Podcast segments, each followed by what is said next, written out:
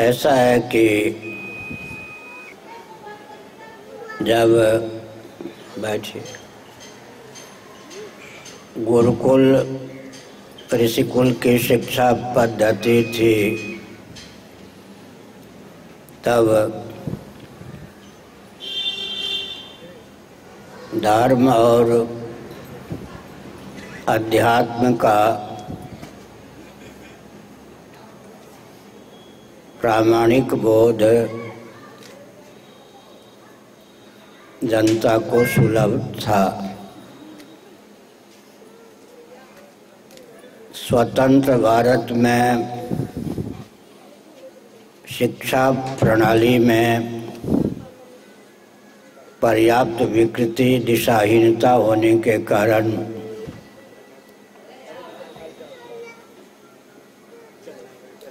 जनता को धर्म और अध्यात्म का कुछ भी विवेक नहीं है। यहाँ तक कि आधुनिक शिक्षा प्राप्त जो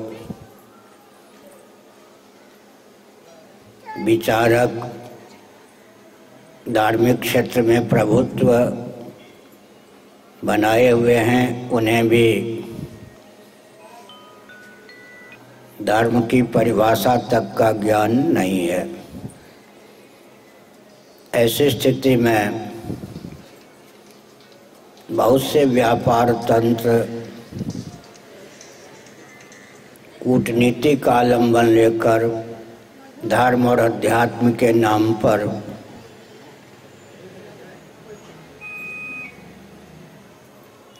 श्रमजीवियों और बुद्धिजीवियों दोनों को, हर प्रकार के हिंदुओं को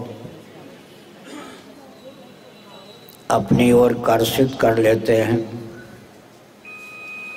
और दिशाहीन कर देते हैं। जो भारत का शासन तंत्र केंद्रीय और प्रांतीय स्तर का होता रहा है या है, वहाँ भी देश के हित में कौन सा प्रकल्प है देश के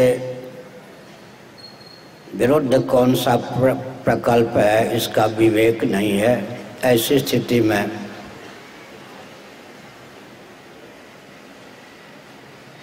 आपका जो पहला प्रश्न है उसका उत्तर मैं संकेत में देता हूँ। एक तंत्र भारत में छलबल से व्यापारी होकर घुसा। कालांतर में भारत का वह शासक बन गया और देश का विभाजन उसने किया। सन 1846 तक काबुल, गांधार, जिसे आज अफ़गानिस्तान कहते हैं उसके राजा धीराज रणजीत सिंह थे। भारत का भिन्न अंग अफ़गानिस्तान था। उसे अंग्रेज़ों ने भारत से पृथक किया। उसके बाद वर्मा को भारत से पृथक किया। उसके बाद श्रीलंका को भारत से पृथक किया। फिर भारत को विभक्त किया दो पाकिस्तान पृथक करके। उसमें एक पाकिस्तान आज पाकिस्तान के नाम से चर्चित है, एक पाकिस्तान बांग्लादेश के नाम पर चर्चित। स्वतंत्र भारत के प्रधानमंत्रियों ने अब तक दस बार देश का विभाजन किया है। तो विभाजन का एक षडयंत्र धर्म और अध्यात्म के नाम पर भी प्रविष्ट है और ऐसे प्रकल्प से सावधान रहने की आवश्यकता है। जब कोई तंत्र व्यापारी बनकर भारत में आकर बादशाह बन जाता है तो बाबा और धर्म अध्यात्म के नाम पर आकर वह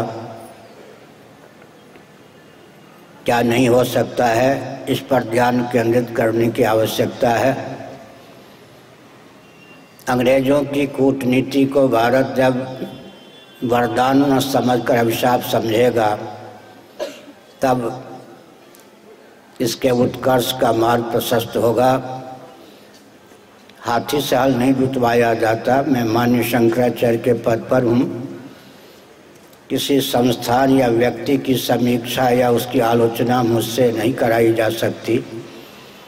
इसलिए मैंने सांकेतिक शब्दों में प्रथम प्रश्न का आपको उत्तर दिया।